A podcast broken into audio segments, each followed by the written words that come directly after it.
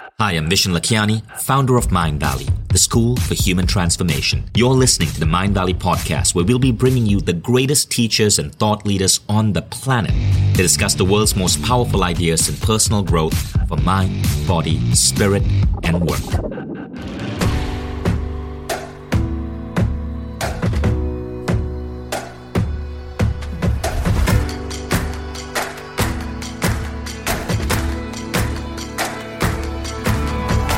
Vishen Lakhiani, and this is the Mindvalley Podcast.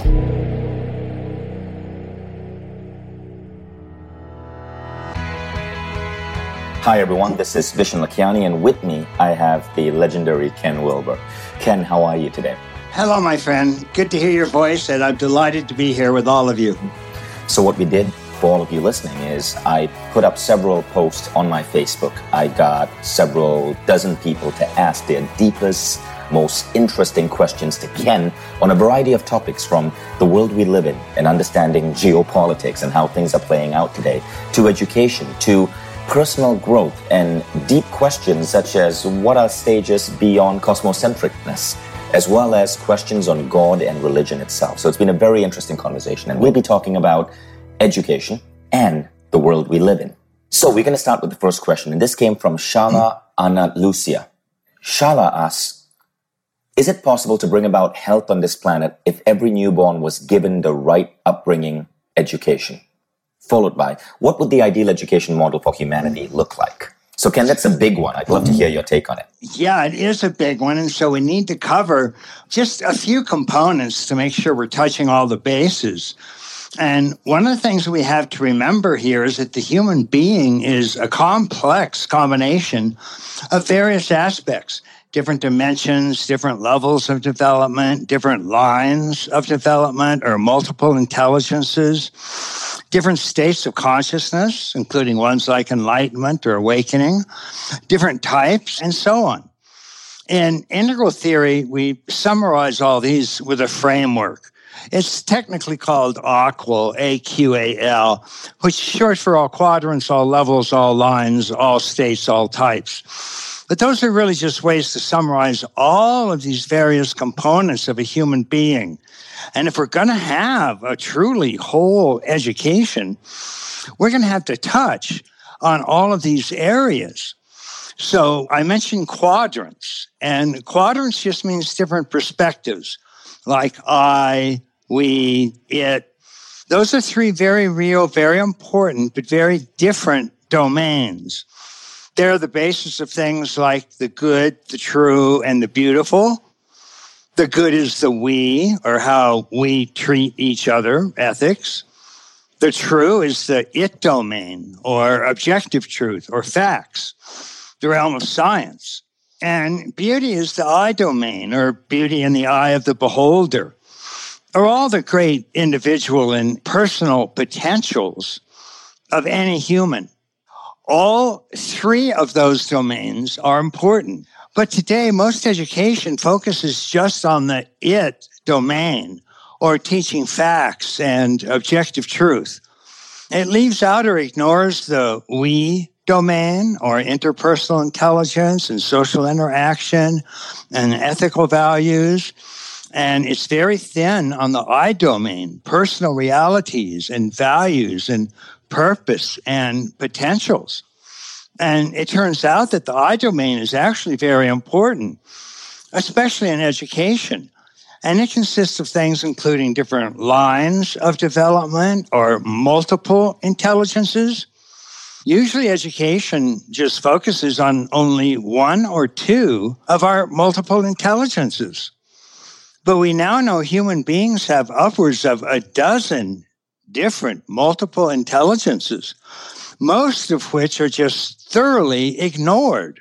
Education mostly focuses on cognitive intelligence or book smarts, but there's also emotional intelligence, moral intelligence, values intelligence, aesthetic intelligence, spiritual intelligence, among others. And all of those are incredibly important. They're all very real. They actually exist. They're not just theoretical. And they're all almost completely ignored. What we've also learned, which is absolutely fundamental, is that all those lines of development grow and evolve through a series of stages or levels of development. One version of those levels, for example, goes from magic to mythic to rational to pluralistic to integral. These levels are really important because they're the basic frameworks or grids or worldviews through which we see and interpret and experience our world in any of our multiple intelligences. Thus, for example, the postmodern feature of culture anywhere nowadays is something called the culture wars. And the culture wars are ongoing cultural battles between what are widely recognized as three different worldviews or value systems. And these are simply the three most common values or the three most common of these levels that I just mentioned. In other words, the three combatants in the culture wars are one, the traditional religious, usually with what's called a mythic literal worldview. Then two, modern science with a rational worldview. And then three, postmodern multiculturalism with a pluralistic or relativistic worldview. In short, the culture wars are pre modern, modern versus postmodern, or mythic, rational versus pluralistic. And what none of the individuals who are involved in these culture wars seem to realize is that those are three of the major levels of development available to all human beings. But we don't educate for any of that, even though it's the predominant feature in today's culture, present everywhere and unrelentingly. What's more, as research shows, there are yet higher levels of development or levels of consciousness, which only a very small portion of the population has developed to so far, such as the integral level. And we don't teach those because we mostly just aren't aware of them. So families don't teach them, education doesn't teach them, and the culture at large certainly doesn't teach them. So humanity is flying way under its full potential simply because we do not educate for the whole or complete human being. We educate for just a small part, a slice, a fragment of what's possible for us. And we certainly see this with another element in the AQAL framework, namely states of consciousness. Because according to the great wisdom traditions around the world, not only do humans possess typical states of consciousness like waking, dreaming, and deep sleep, they also possess profoundly high states of consciousness like enlightenment or awakening, so called moksha, satori, gnosis, metamorphosis, the great liberation. And none of our standard educational systems teach any of that. Now, all of these factors I've mentioned, from the good and the true and the beautiful, or I, we, and it, to multiple intelligences, to levels of development, to states of enlightenment or waking up, none of these are rare, isolated, esoteric, far out, strange, or occult. They're all some of the very most basic and most fundamental potentials of a human being everywhere. They're simply human 101. Yet we don't educate human 101. We educate something like human one tenth. We are educating very partial, very fragmented, very broken people. It's tragic, really. And then we wonder why the planet and humanity itself is in such trouble. So, yes, I firmly believe that we could bring about health on this planet for the planet and for the humans on it if we started educating the whole person with all their fundamental potentials and capacities and skills and stop this fragmented, partial, broken system that we have now. Absolutely. And not doing so really, it's just tragic. Thank you, Ken. That was a very, very detailed answer. What I'm going to do for those of you listening is I'm going to include a couple of graphs uh, that will help you understand the various quadrants and the AQAL model that Ken speaks of.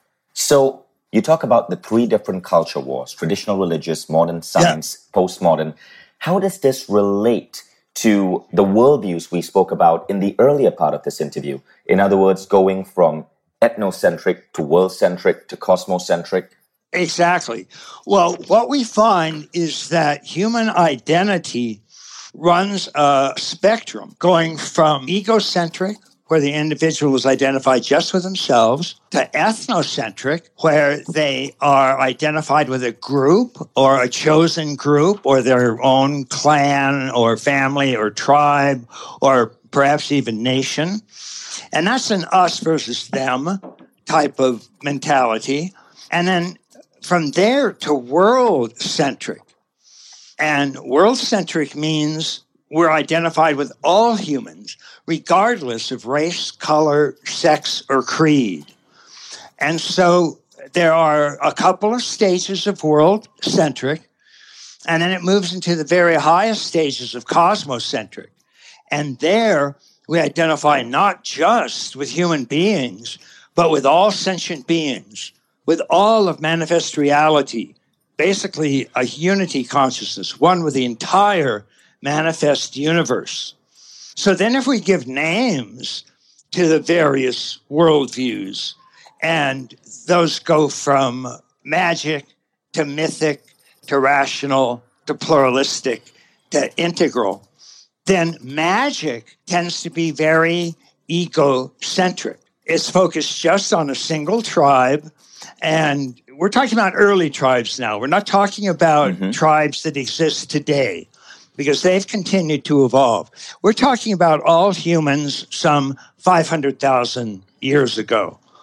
And there, an individual was related in terms of kinship ties or biological ties if a tribe met another tribe, they didn't know how to relate to them. And so they took them either as being non human or demonic. And warfare was usually the result. So that's what happens when you just egocentrically identified really with just yourself and a small group. As tribes begin to expand and come together, then they began to be related not just by blood, but by belief in a mythic origin. So the 12 tribes of Israel, for example, they couldn't get united because each of the tribes actually had a different blood lineage. And they each had their own uncles and grandparents and so on. And you were only related if you had the same genetics, if you were blood related. So there were no way to get the 12 tribes together. But when all of the tribes began to believe in a mythic God called Yahweh, then all of them, regardless of their actual blood relationship, could all say that they were brothers and sisters of Yahweh. And so the 12 tribes of Israel came together into a larger, much more unified society. And so this was ethnocentric. This was not just based on a person or just a small group, but an entire group orientation and based on a given race or creed or religion or religious belief. And that's what Mythic did. And that's why Mythic was so important. And it's why Mythic is the beginning of the great foundational civilizations that we see around the world of Greece and Roman and Mesopotamian and Indus Valley and China and so on. And so that was a very, very important move. But we still couldn't get the different ethnic segments together. It was still the Franks versus the Teutons and one empire versus another empire.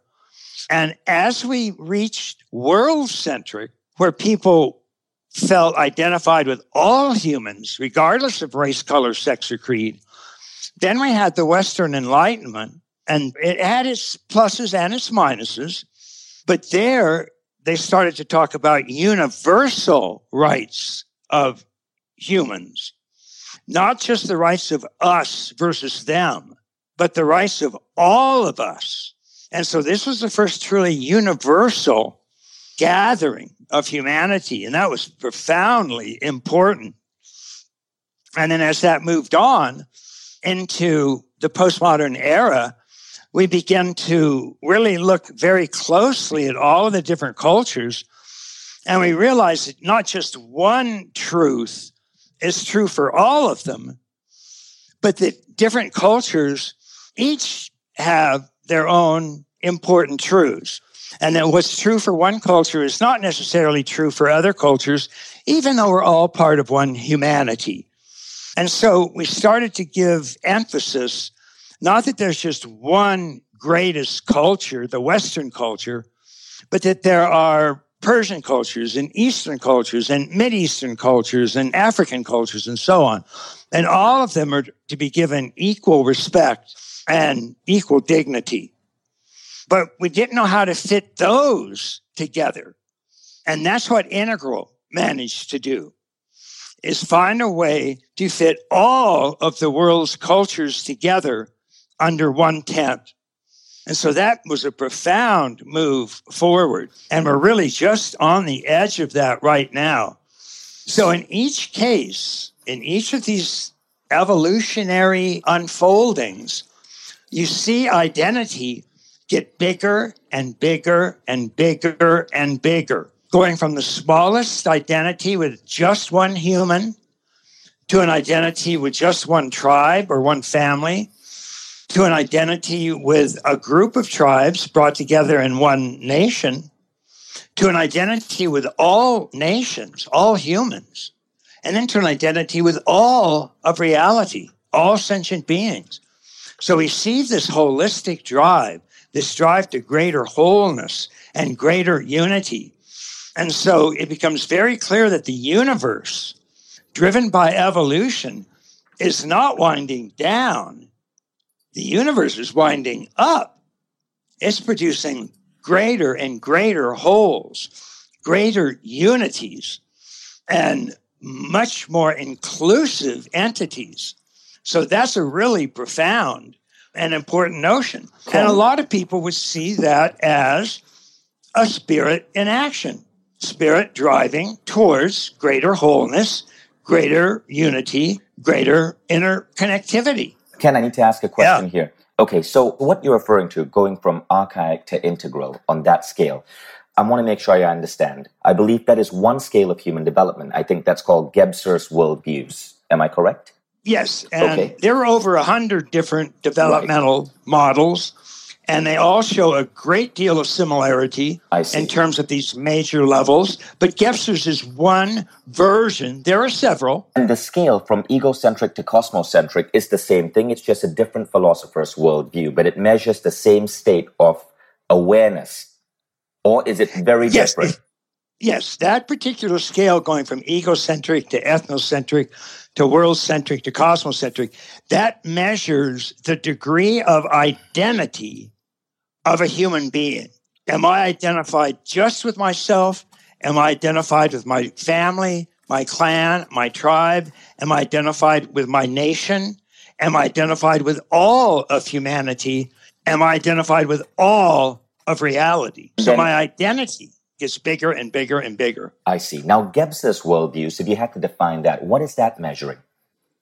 Gebser's worldview, look at just generally what's called worldview. And what a worldview is, is everybody has some general idea about what the world is like, what it's made of, what's important, what its components are, some people have a more scientific worldview. Some people have a more religious worldview. Some people have a more artistic worldview. Some people have a more moral worldview. So it's just a way that we look at the world around us and the way that we think about it, the way we categorize it, the terms we use to explain it, and how we explain it to ourselves. I see. And so what you're saying then, Ken, is that if you look at Gebser's worldview, education isn't catering for multiple worldviews. Well, exactly. And what education, or we would say, almost every era of human development has had some form of education.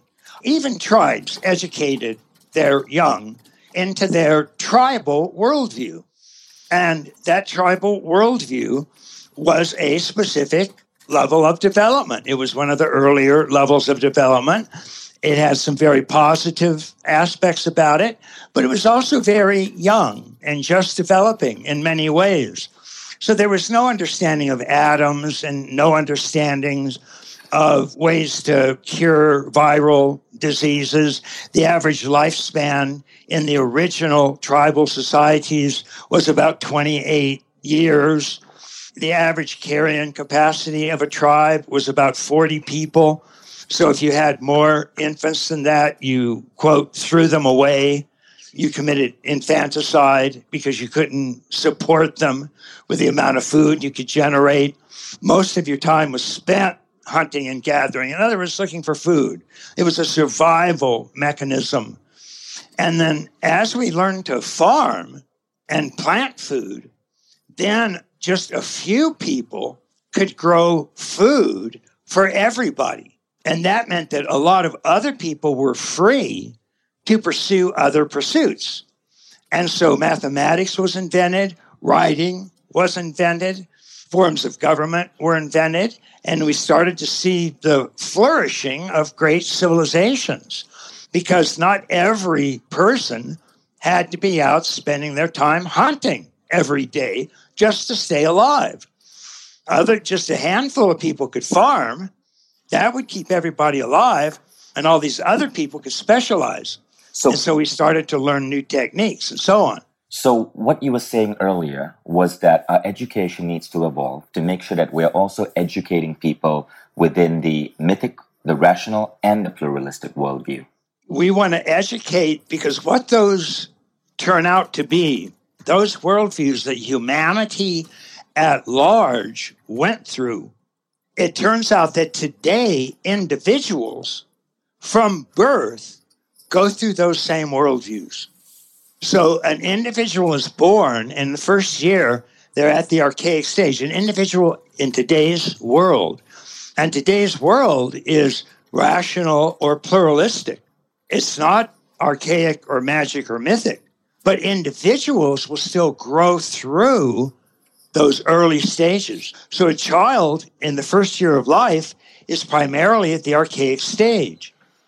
Then from around ages one or two to age five or six, they're at the magic stage and they act magically. They'll stick their head under a pillow and think that because they can't see you, you can't see them.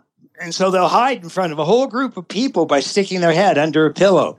That's pure magic. Voodoo is magic. If you make a doll mm-hmm. representing a person and you stick a pin in that doll, then the real person will actually be hurt, magically hurt.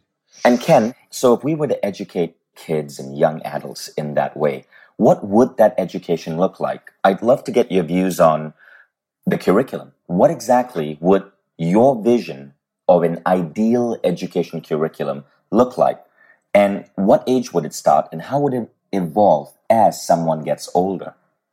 Well, that's the thing. Archaic, the first year or so, the education is really just how the infant learns to get around the sensory motor world. So they learn that if they bite an object and it doesn't hurt, and they bite their thumb and it does hurt, there's a difference between their thumb and the object, the chair. When they're first born, they can't tell the difference between their body, where their body stops, and a chair starts. So they have to learn that. And that's during the archaic period, during the first couple of years of life, called the sensorimotor stage today. That's what infants are learning. That's their education, learning about their own physical body and eating and getting food and water and all the basic necessities for that stage. When they move into magic, their thinking becomes fantasy. And so it's appropriate that a certain kind of fantasy thinking is allowed and that kids be allowed to pursue modes of fantasy thinking. And we do this automatically every Saturday morning on cartoon shows because cartoon shows, every major superhero is a source of magic. They can fly, they can walk through walls, they have x ray vision. That's all magic. That's a complete magic worldview. And the kids are immersed in that. That's how they think. That's what they want to be. That's what they want to grow up to be. And that's fun. It's just giving those capacities a chance to get exercised and to get used. Sooner or later, they find out that magic doesn't work very well. And also, magic can't take the role of other. Magic is very egocentric. So, uh, infant in the magic stage, if you put a ball that's colored green on one side and red on the other between you and a five year old, you turn the ball several times so that the five year old can see that it's colored green on one half and red on the other. So you turn it so the green side is facing the child, the red side is facing you. And you say, What color are you looking at to the child? They're looking at green. And so you say, What color are you looking at? And they will correctly say green. Then if you say, What color am I looking at? You're looking at red they'll say green. They can't see through your perspective. They can't take your point of view. They can't take the role of other. And that's what magic is like. And so as mythic starts to emerge at around age six or seven, one of the things that happens is you can take the role of other. So you can start to identify with others, not just yourself. So now education moves to a whole group setting, and you need to learn how to get along with other human beings. You have to learn roles. You have to learn rules that you have to follow in society. You have to start to learn certain laws and certain restrictions. You have to learn how to get along with a other group of people. And so education needs to focus on that. And then as you continue to grow into the rational stage of development in early adolescent, then all of a sudden you can take up a third person perspective. You can think objectively. All of a sudden, all of the sciences come into being. And so you start to learn about chemistry and biology, and you start to learn mathematics, and you start to learn rational worldview.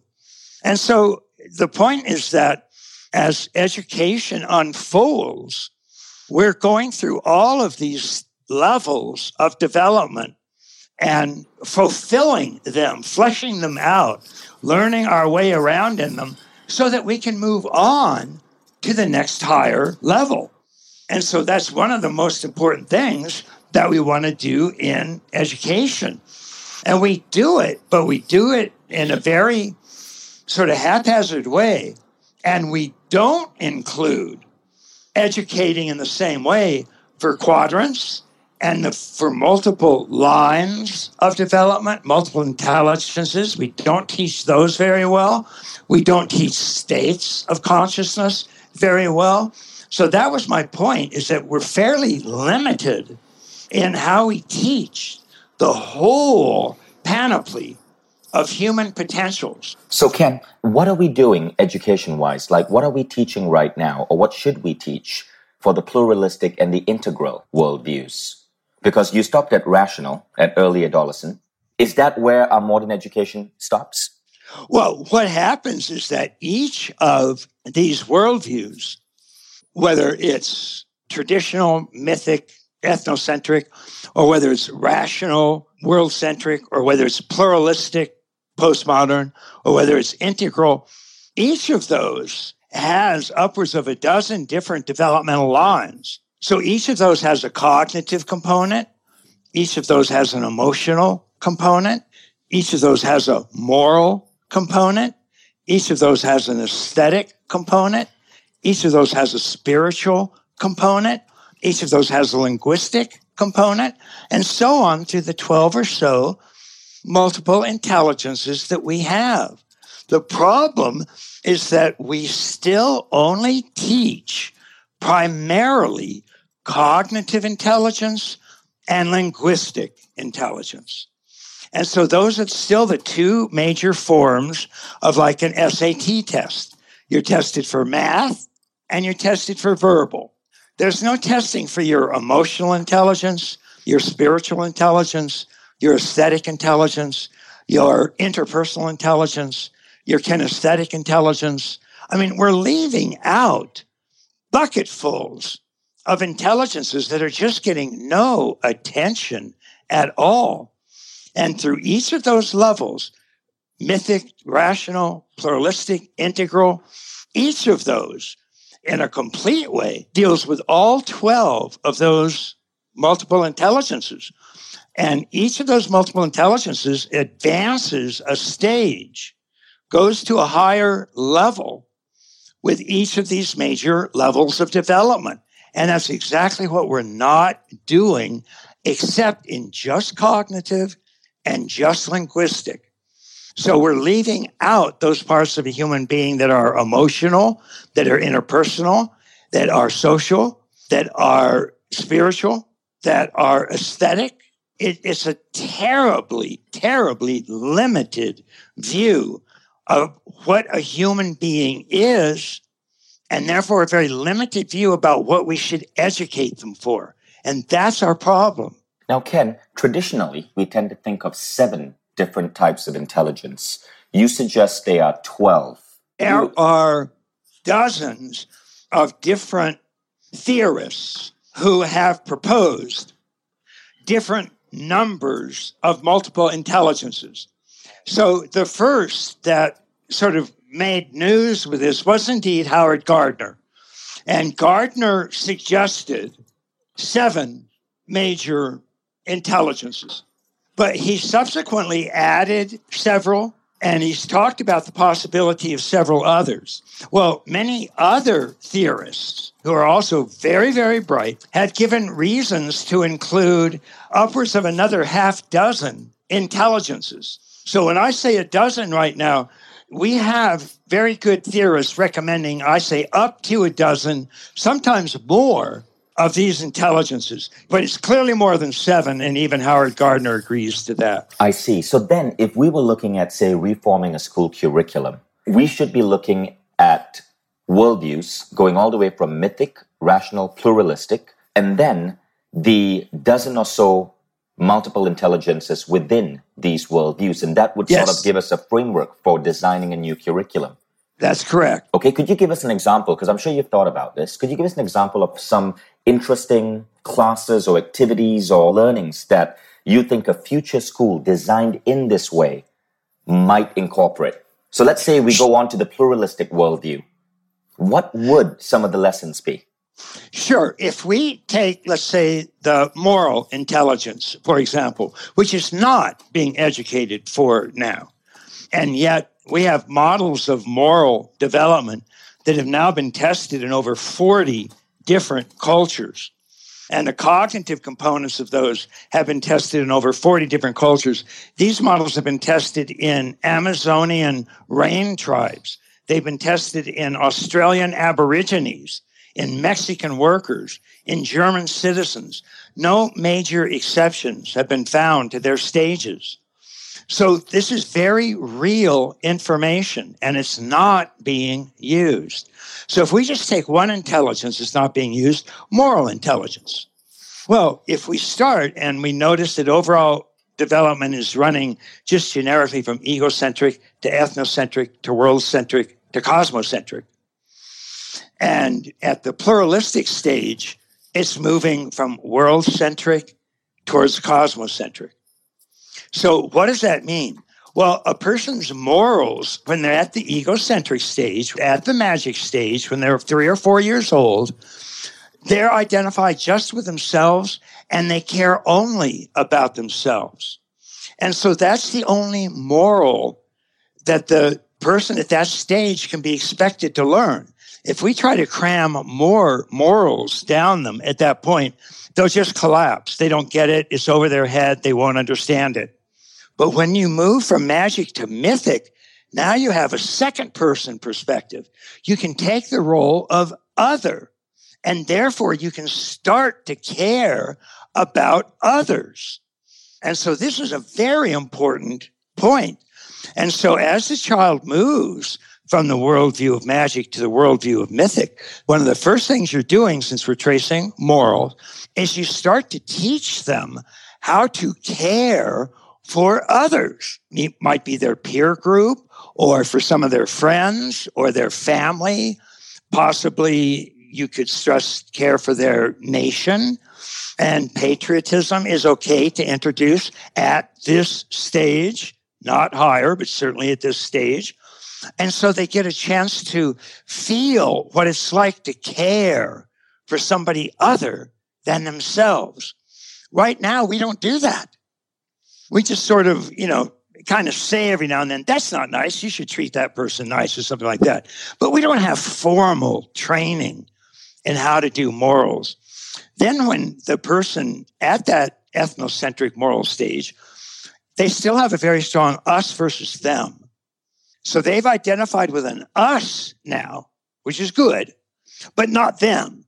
Them are the bad guys. Them are the infidels. Them are pagans. Them are unbelievers, whoever they are. And they're not to be trusted and so on. And that's the best that a person at ethnocentric can do. And that's why fundamentalist religions that are at ethnocentric, that's why they have this very strong us versus them we have the right way to God, everybody else is wrong. And we therefore have a right to jihad. Jihad is an Islamic term, but every fundamentalist believes it, which is that you have the right to convince, coerce, or kill unbelievers because unbelievers don't have souls. So that's that strong ethnocentric morals. It's still caring for more people than just yourself. So it's a move up. But when we move from ethnocentric to world centric, when we move from mythic to rational, now all of a sudden we care for all people. This is a huge leap. And it's one of the major leaps that fundamentalist religions have to make.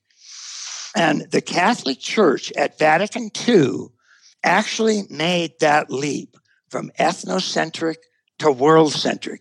They actually said, paraphrasing, a comparable religious salvation can be found in religions other than Christianity.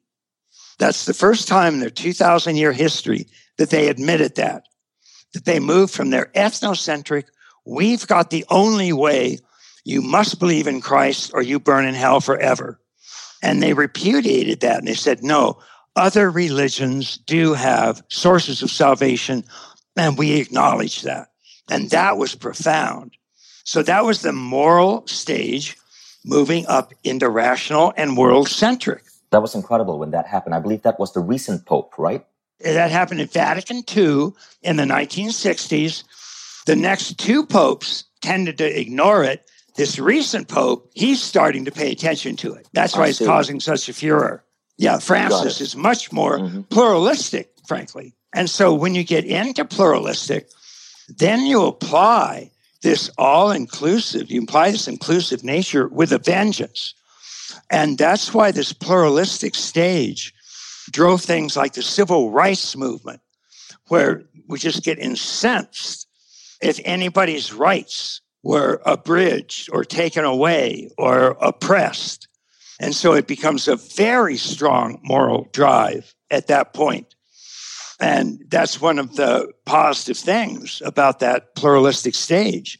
And pluralistic means that it means that everybody is essentially right. You know, you can't say that one culture is superior to another. This is exactly the topic that will come up when we discuss things like the Indiana freedom of religion, because there's some contradictions in this they get very tricky and we'll get to those as soon as we get to that but that's what's coming up here is are there any cultures that can be considered superior?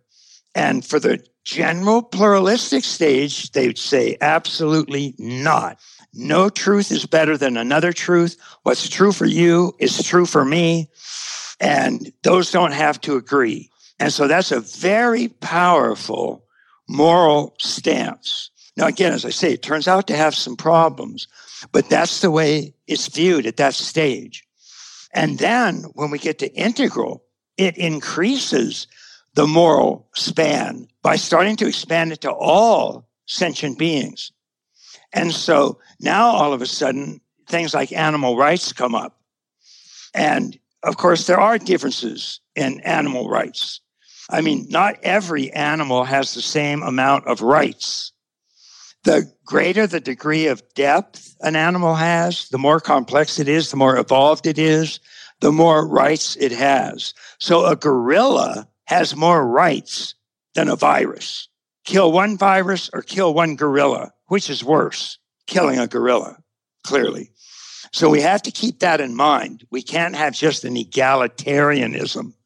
If we did that, every HIV person produces a billion HIV viruses a day. If we had real bioequality and every living thing is given one vote, then the HIV virus would be one of the best, most moral things that had ever happened.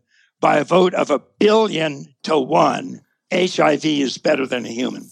That's where animal rights people get a little bit confused because they do want to hmm. extend rights to animals, but they don't take into account the degree of complexity and the degree of consciousness. So, like Alan Watts said, he was a vegetarian because cows scream louder than carrots when you kill them.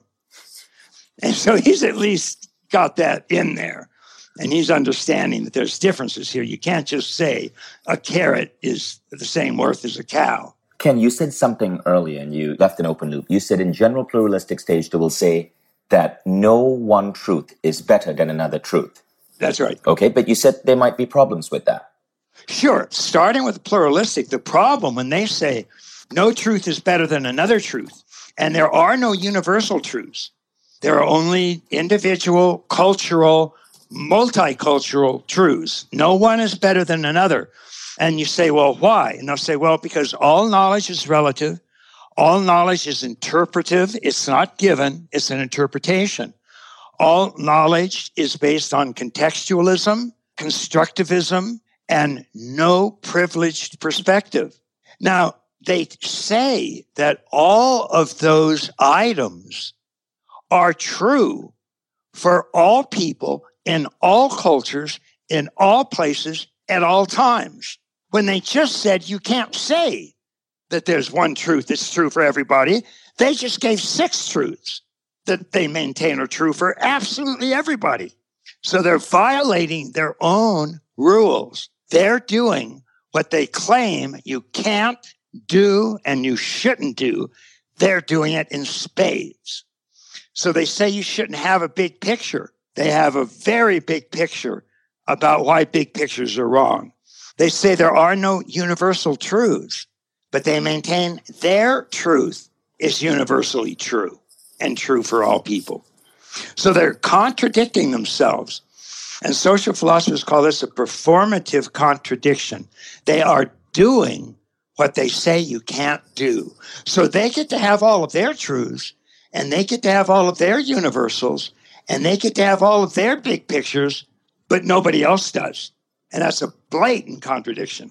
So I think we've given a very thorough answer to the question what would the ideal education model for humanity look like? And I know it's a big question, but what I like is you've laid out a matrix type vision which right. we can fill out. On one hand, furthermost left column could be levels of intelligence, such as Gardner's levels yep. of intelligence. Yep. And then yep. the horizontal rows would be the various worldviews ranging from magic to mythic to pluricentric.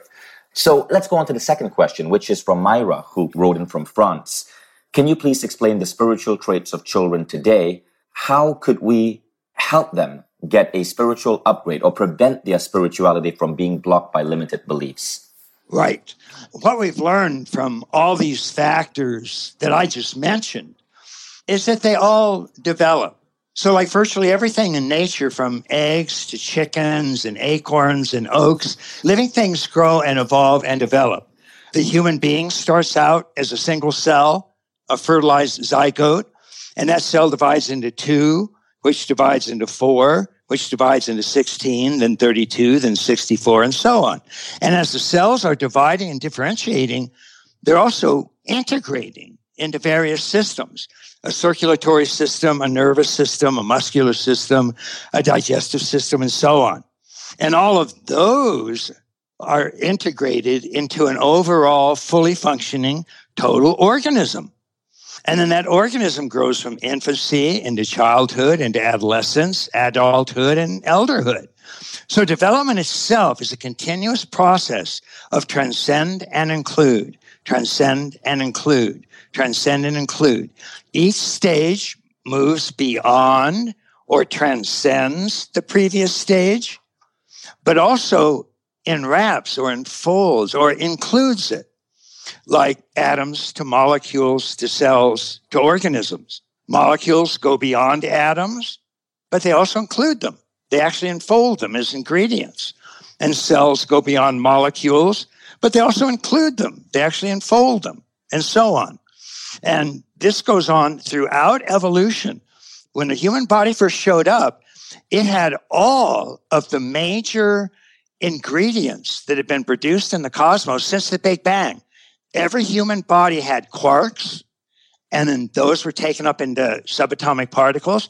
Those were taken up into atoms. The human body had all of those. It had molecules. Then it has cells, and then it has cells going all the way up through like the reptilian brain stem, paleo mammalian limbic system, the mammalian cortex, and the human neocortex. Every single major ingredient produced by evolution was contained in the human body. So we see that transcend and include, transcend and include. And we see the same thing on the interior of humans as well. So we talk about, for example, human identity goes from egocentric to ethnocentric to world centric to cosmocentric. And each one of those is more and more inclusive. So identity goes from me to us to all of us, to all beings. Each stage transcends and includes. Each stage goes beyond the previous stage, but also includes or unfolds it until consciousness has transcended everything and included everything. And that's known as cosmic consciousness or unity consciousness. And in this process, something can go wrong at every stage. Dogs get cancer atoms don't. So each stage, as it gets more complex and it transcends and includes, it introduces more problems. It solves the problems of the previous stage, but then can introduce its own problems. So something can go wrong with transcend and include. If we don't transcend the lower stage properly, then we remain stuck or fixated to that lower stage. But if we don't include the lower stage properly, we only end up repressing it or dissociating that stage, which causes all sorts of neurosis and psychosis and other dysfunctions.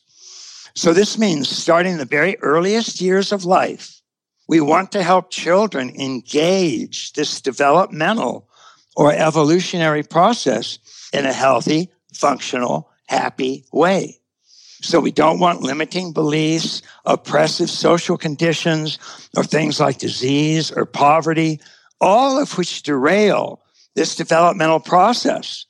And this means it will also profoundly limit the child's spiritual development, both in what we call growing up and in waking up. So we definitely want to watch this in children and do everything we can to help the overall process unfold in healthy and happy ways.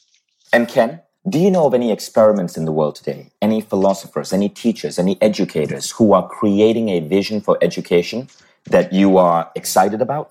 Yes, actually, there are more and more attempts at getting education out in more and more creative ways. And this goes along a lot of different avenues. One is just simply taking the material and putting it online essentially for free. So we have right now most of the really large universities. MIT is doing this, Harvard is doing it, Stanford's doing it, Berkeley's doing it. They're taking some of their best courses and they are creating online versions and they're giving them out for free. And there are the course that was done on artificial intelligence through Stanford. Over 160,000 people took that course, and over 400 of them scored higher than the highest students doing it at Stanford. So those are 400 kids that are smarter than anybody at Stanford that would never have gotten that education. But beyond that, because we've all heard of the MOOCs, right? We're talking about curriculum. Stanford is still teaching a very limited set of curriculum based on That's the vision correct. that you outlined. Do you know of That's any correct. attempts, particularly not at the college level, but for pre-college, all the way down to elementary school and kindergarten? Do you know Yes. of any attempts that excite you there, where the focus is not on technology or distribution, but Yes. on a new Yes. curriculum? Yes. And that's why I said there's a lot of experiments happening in a lot of different ways. And that first one was just one way. And that just had to do with getting it out to numbers. But the way they're doing that is indeed standard traditional education. So that's not as exciting as finding new ways to actually teach a human being all of its potentials. And that's really what we're talking about when we talk about education is teaching human 101. We're not even doing that. As I said, we're just teaching one or two lines. We're not teaching levels. We're not teaching states. We're not teaching quadrants. It's pathetic. But there's, for example, one university that's just starting up now, and it just has its first students. It just opened its doors, and it's called Ubiquity University. And Ubiquity is in six different countries. It's expanding to 12 and then 30 and 40. And it's looking to be really a worldwide university. And it's also really fought to keep costs very, very low. So you can get a bachelor's degree for right around $5,000. And these are highly acclaimed teachers and fully accredited courses. But what makes it unique is that they're using the AQAL framework to teach all of their material. So when a student signs up in their freshman year, they're given an introductory course that explains the AQAL framework. And it says, here's a framework of the universe that you're now in. You're in a universe that has these quadrants, that has the good, the true, and the beautiful, and that has art, morals, and science, I, we, and it, and so on. And so you're going to learn things in all of those.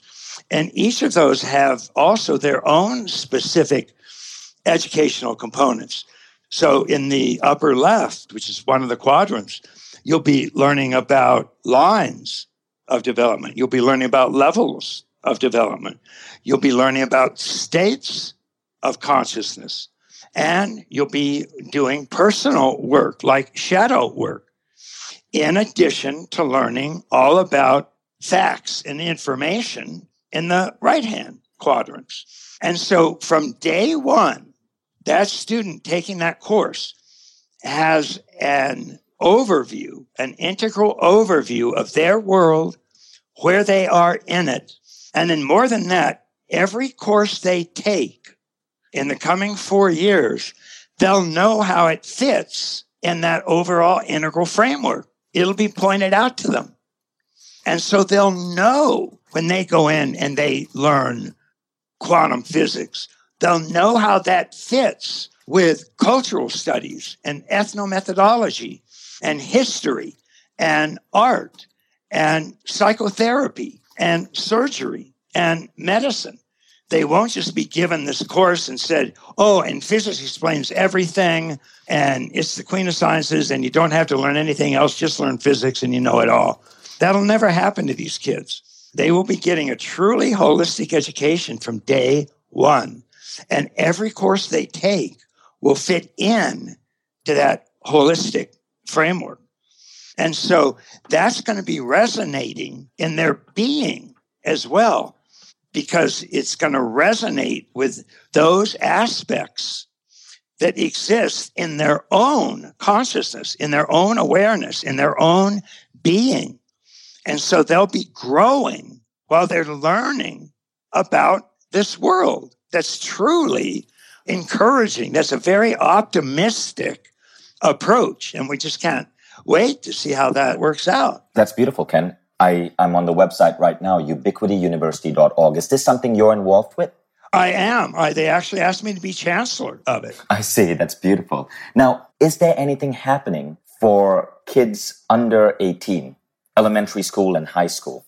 What I hear now are several groups that are all taking integral ideas and are attempting to apply that to all different levels of education. And it is being done. I mean, we hear about it happening in Hong Kong, for example. There's a high school that's doing it. We hear about it happening in Pasadena. There are several books that have been written on it. One is called, I think, Educating Brilliance or Luminosity. And that talks about applying it in everything from college courses down into first grade, second grade, and K1 to K12. So we're right at the beginning but it's a hot topic and it's really out there and it really is starting to get done in a lot of ways. So I would say in the next five years, we're going to see some truly encouraging and very impressive moves to start really educating human 101. I see. That's a beautiful, beautiful, beautiful vision. I hope you enjoyed that episode, guys. That was a long episode. When you're talking to a man as brilliant as Ken Wilber, you want to go deep. You want to really understand how he thinks. And I hope you enjoyed that. Now, given how long this episode is, I know some of you might want additional resources and materials and transcripts. You can get that all from podcast.mindvalley.com forward slash Ken dash Wilber forward slash Ken dash Wilber. I'll see you again soon on our next episode. In the meanwhile, don't forget to rate and review the Mindvalley podcast and subscribe to it if you haven't already.